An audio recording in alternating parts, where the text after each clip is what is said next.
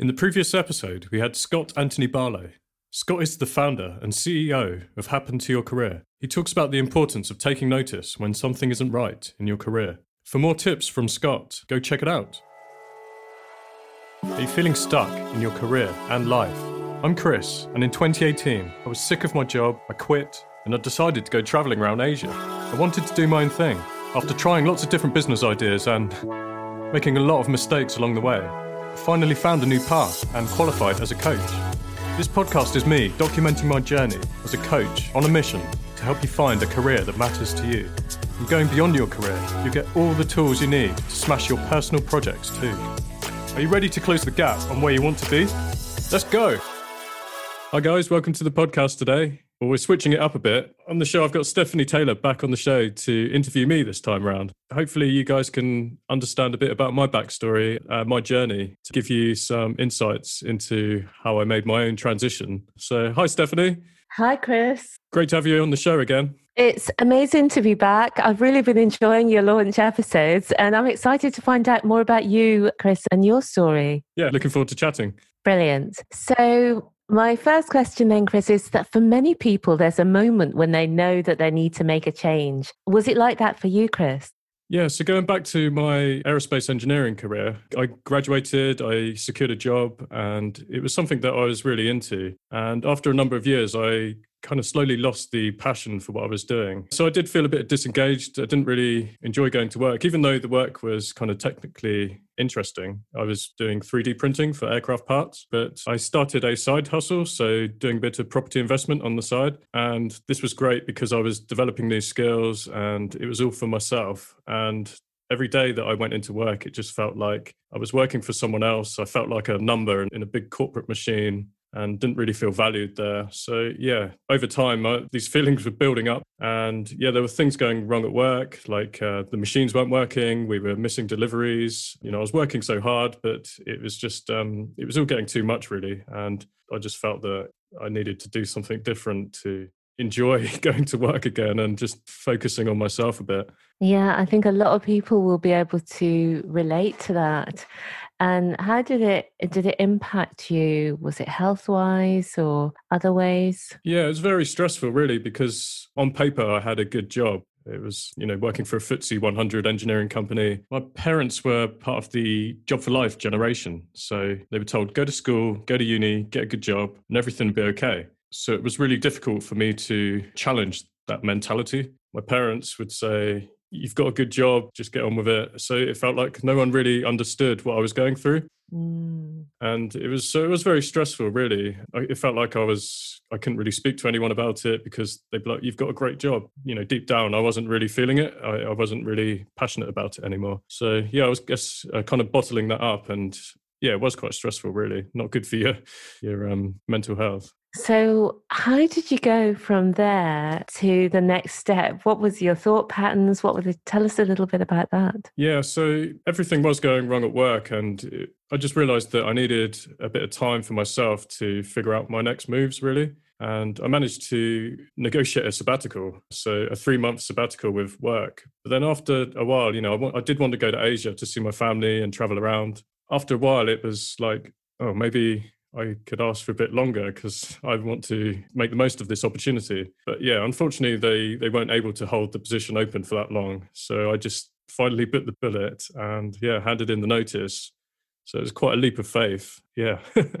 wow. Well, there's a few points I want to pick up there. That's very brave, I think. Just handing in your notice and thinking, I'm going to seize the moment and grab life with both hands and then go back to Asia. And you said your family was there or mm. is there. And whereabouts your family living? They were in different parts of Thailand, my mum and my dad. But yeah, I just wanted to take the opportunity to go out and spend some time with them in Asia and also do a bit of traveling for myself. Yeah. And yeah, just to see the world. Tell us about the highlights of your trip. Were there any amazing moments that are just stuck in your memory? I remember seeing your photos on Facebook, which looked incredible. Yeah, I love diving. So it was amazing just going down, going on a boat in the morning, go to a few dive spots and swam with turtles. Mm. And yeah, there was some saw some amazing fish just like diving down and you're kind of surrounded by barracuda yeah. and yeah just traveling around going to bali with some friends and surfing there And there's so many good experiences, really. I love traveling. And that was kind of one of the big drivers, really. Just all got a bit too much. And I just needed a bit of time for myself just to kind of figure out what to do next.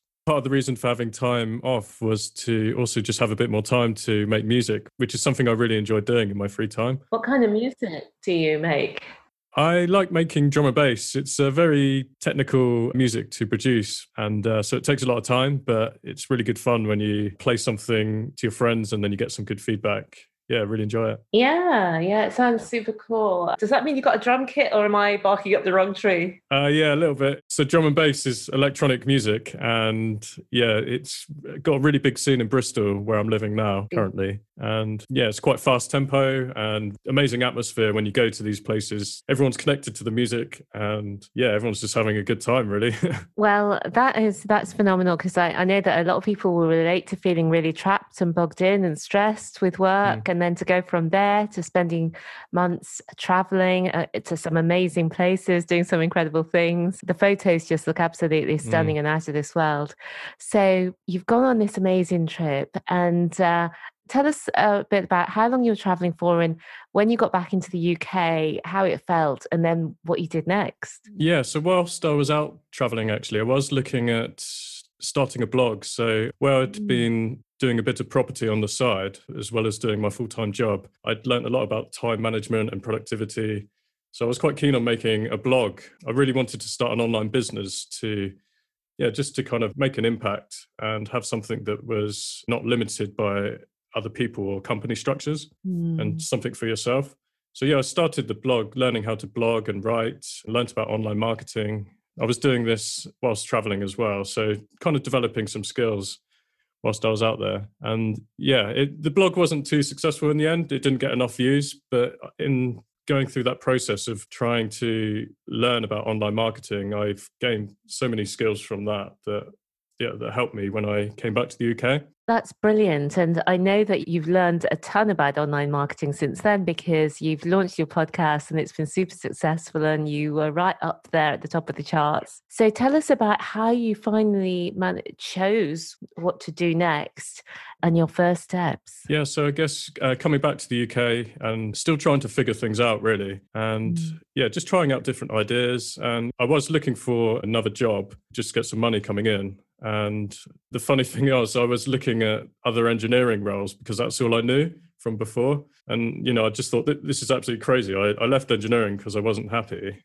And then I was still looking for engineering roles because that's all my experience was. So I kind of took a, a step back and thought, you know, what do I enjoy doing? What am I good at? And yeah, managed to find a, a part time role managing student properties for a private landlord. And this is good because it gave me a bit of a platform to do other things yeah, eventually came across coaching and yeah, went to a two day weekender, signed up for the training, and 11 months later qualified as a coach. And it was a really good process learning how to help people achieve their goals and, and also help people get clarity on just taking that first step towards them. Yeah, no, that that is brilliant because many of us do get stuck in what we think we can do, mm. and it's great to be able to take a step back and see that that you know really offer ourselves more. And I think that's one of the things that actually having a coach can mm. help you with. But going going back to your story, so you've come across coaching, you've been through an intensive year long training, and you've come out the other side. So tell us what it's been like. What has the process been like? What have you found the most challenging about changing careers? I guess, yeah, the most challenging thing about changing careers was kind of leaving with no plan. I had some ideas that I wanted to dabble with, and I did do a lot of dabbling in my in my time off. But it was, um, I think, just going from having an income to having just relying on the you know income from your investments or or your savings. It was tight, so I had to move back home. That's quite tough in itself.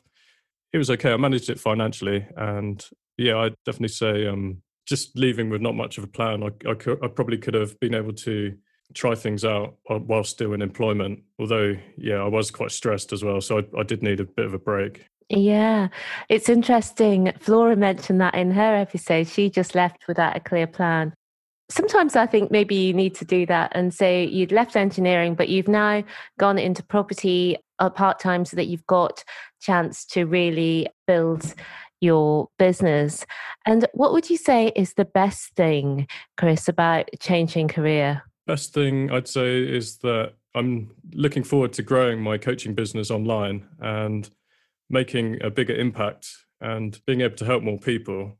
From an engineering perspective, it's very solving problems, very technical, part related. At least now, what I'm doing, you know, it feels like it's going to be yeah helping others and also kind of helping myself as well to create the lifestyle that i'm looking for Great. And it sounds like you're quite creative as well. So it's quite unusual to have both the engineering mind and sort of a creative mind at the same time, but that's good. I think with the creativity, it's something that I've nurtured over the years. Working in aerospace, it's very uh, analytical and yeah, going through the school system as well, you're kind of told that failure isn't a good thing. You need to get grades. But in reality, we learn new things by failing and picking yourself up and learning from them and trying it again. So I think we all have the creative potential. It's just we kind of lose it as we grow older, and it's something that we need to embrace. And it was great hearing Iona in episode two talk about how she was able to embrace her creative side. And what's been unexpected? What are the unexpected pleasures that have come about because of changing? Yeah, so I think going through the coaching training was brilliant because I normally am quite goal focused. So thinking about the end where you want to get to but mm-hmm. throughout the coaching it was recording all your progress so you're able to really enjoy the journey and really enjoy the process of transforming yourself the process of learning so that was mm. that was good definitely starting to enjoy the journey rather than focusing too much on the on the end goal yeah that's great i think it is good to record because otherwise we forget where we were mm. And we it's harder to be grateful for it so Chris, what advice would you now give to others who are considering a career change? Yeah, so if you're really stressed at work and feeling like you're dreading to going to work, it's worth just trying out new ideas whilst you're still in employment that's probably number one. Yeah, test out new ideas whilst you've got that stability, mm. because it can be very uncertain just uh, having that that break. I know what I'm interested in. I have certain passions, uh, but if you don't know what you're passionate about, then it's it's worth just trying out new things and seeing what piques your interest. Just seeing the amount of opportunities that are out there, really. Doing courses to learn about these things and then also to kind of push you out your comfort zone, trying to look for growth. It's been amazing finding out more about you, Chris. Oh, thanks. So, Chris, is there anything that I haven't asked you about that you would like to say? Yeah, I think actually starting this podcast has been an amazing journey. So, four months ago or three months ago, I wouldn't have thought that I'd be starting a podcast and launching it out into the world normally quite a shy person. So for me, that's quite a big deal. But I've been doing a course and it's been great just trying to push myself out of my own comfort zone. And yeah, it's been great chatting to people and I'm looking forward to growing the podcast even further. So yeah, that's that's been yeah, really enjoyable process. It's been amazing uh, for me also as a, well a guest, but also a listener. I've really enjoyed hearing people's stories, and uh, I look forward to following along. I think it, this is going to be super popular, and it's already been at the top of the charts. Yeah, I think we've done amazing with the launch. So yeah, onwards and upwards. Exactly. Yeah, thanks for joining us. Yeah, no problem. In the next episode, Sarah Stevens will be joining us. Sarah shares how she left the corporate IT world to pursue her own exciting project. Stay tuned. Thanks for listening to the You in Five Years podcast. If you've enjoyed listening to the show, hit subscribe, and if you're feeling really generous, leave a five star review. I read all the reviews, and it will massively help to grow the podcast. Keep moving forward, guys. Until next time.